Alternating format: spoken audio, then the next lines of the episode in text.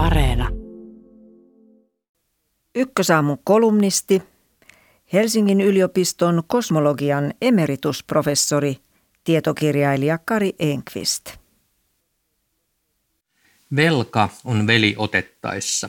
Tämä synkkä uhkaus saa suomalaiset tutisemaan. Kohta Hella Vuolijoen niskavuoren heta hakkaa kävelykepillä lattiaan ja huutaa. Ulos hakuun. Valtiovelka pelottaa, kuten se oli pelottanut J.V. Snellmannia. Tämä antoi ennemmin suomalaisten kuolla nälkään kuin otti velkaa.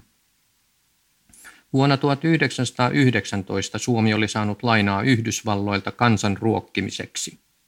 Päinvastoin kuin muut maat, luterilainen Suomi kiirehti maksamaan sen pois heti, kun kykeni. Suomessa hellitään myyttiä, että tämän vuoksi maatamme rakastettaisiin Yhdysvalloissa. Oikeasti se on siellä samanlainen kuriositeetti kuin Eukon kanto. Euroopan muiden maiden maine ei ole Suomeen verrattuna piiruakaan huonompi. Valtion velka on hyvin outo asia.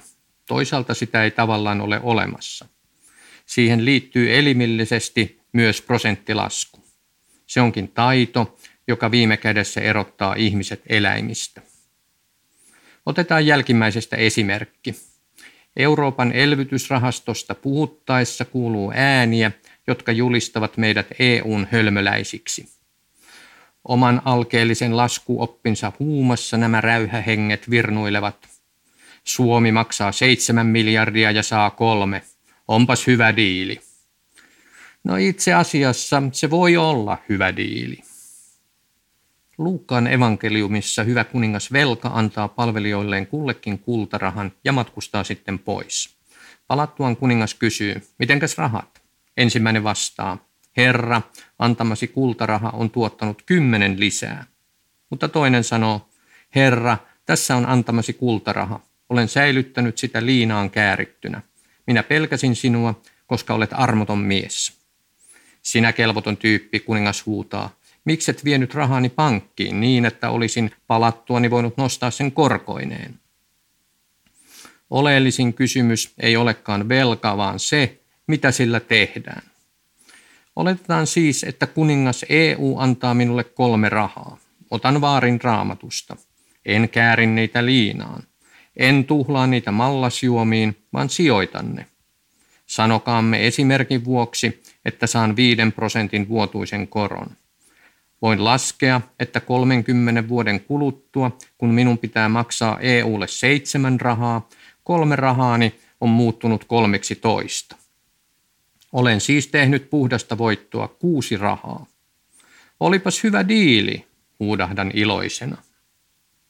Velkapelkoisen pitäisikin kummastella, miksi kaikilla menestyvillä suuryrityksillä on velkaa. Ne tekevät voittoa. Miksi ne eivät maksa velkansa pois? Miettikää, kumpi on todennäköisempää.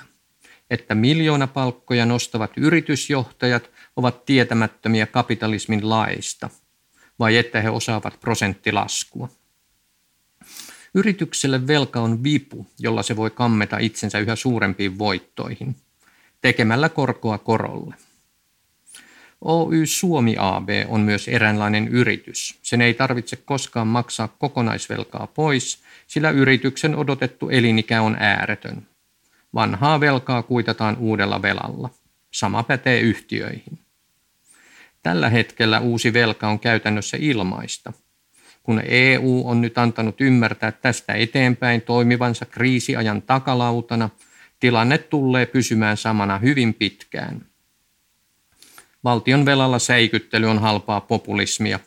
Pelottelun ja syyllistämisen sijaan kansalaisia tulisi kehottaa pitämään pää kylmänä ja treenaamaan prosenttilaskua.